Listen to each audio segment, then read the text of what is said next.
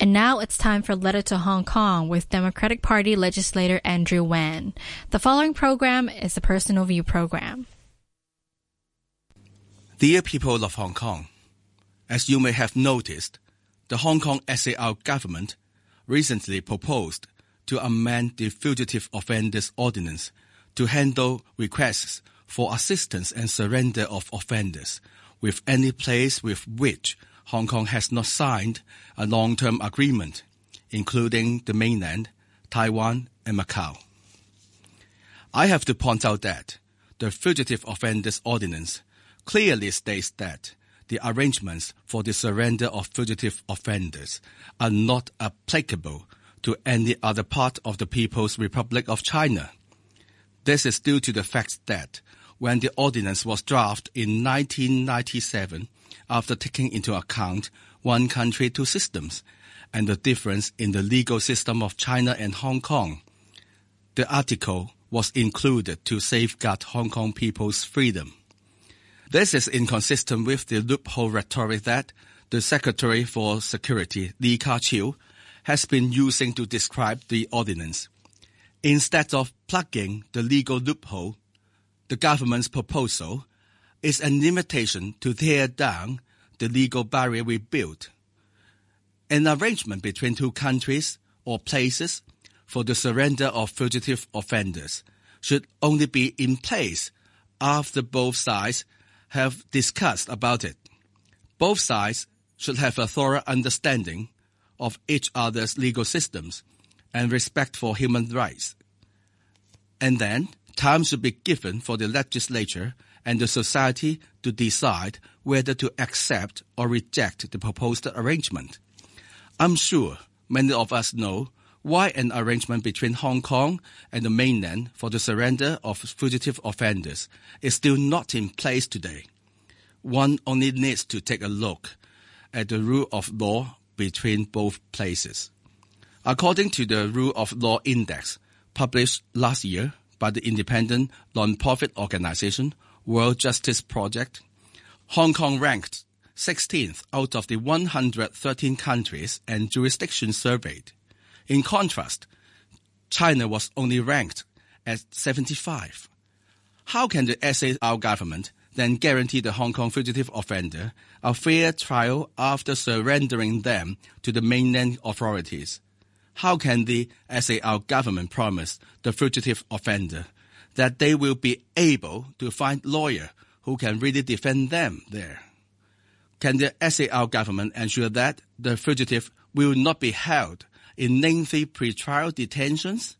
I'm sure many of us have not forgotten about how the prominent Chinese human rights lawyer Wang Quanzhang was detained by the Chinese government for more than three years, during which he was denied access to his family and to the outside world, let alone a trial. I do not think I need to go further to describe the level of respect Chinese authority give for human rights. The Fugitive Offenders Ordinance covers 46 kinds of crimes. The Chinese government can select any of them and make a custom-made offense for dissidents and foreigners and ask the Hong Kong government for extradition. We all know that the Chinese government have done this before. One instance is the case of Gui Minhai, one of the shareholders of the Causeway Bay bookstore, who was alleged to have been involved in a car accident. Another is the case of Yao Wen-tian, the owner of Hong Kong Morning Bell Press, who published many so-called forbidden books in the mainland he was accused of smuggling chemical products. Another one is Ai Weiwei, a dissident artist who was accused of tax evasion. I'm worried that once the proposed amendment to the Fugitive Offenders Ordinance is passed, the Chinese government can formally request that the dissidents and foreigners who are living in Hong Kong to be extradited to the mainland, only to subject them to long-term detention or re-education, just like the Uyghur. Under the current proposal, once an administrative order is issued by this chief executive, the legal procedures for a suspect to be arrested will be triggered. And the suspect will be sent to the court for a hearing and a decision. It is very important to point out that Hong Kong's chief executive is not elected through universal suffrage. He or she would have been appointed by the central government. Can the chief executive then withstand the pressure from the central government and reject any of their potential political requests? In addition, many legal scholars have pointed out that the court will not consider the human rights situation nor transparency and fairness of the legal system of the other country involved. The court will only consider the documents and evidence submitted by the other party. Therefore, I think that neither the chief executive nor the Hong Kong courts can fully protect the rights and interests of the people of Hong Kong under the new circumstances.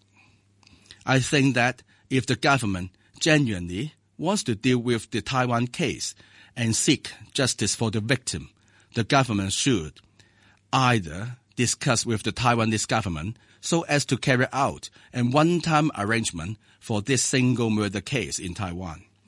Or the government should promptly study and amend the criminal jurisdiction ordinance instead. If Hong Kong people have committed serious crime outside of Hong Kong, such as murder, they should be put on trial in Hong Kong. I hope that the government will be able to reconsider and revise their proposal carefully.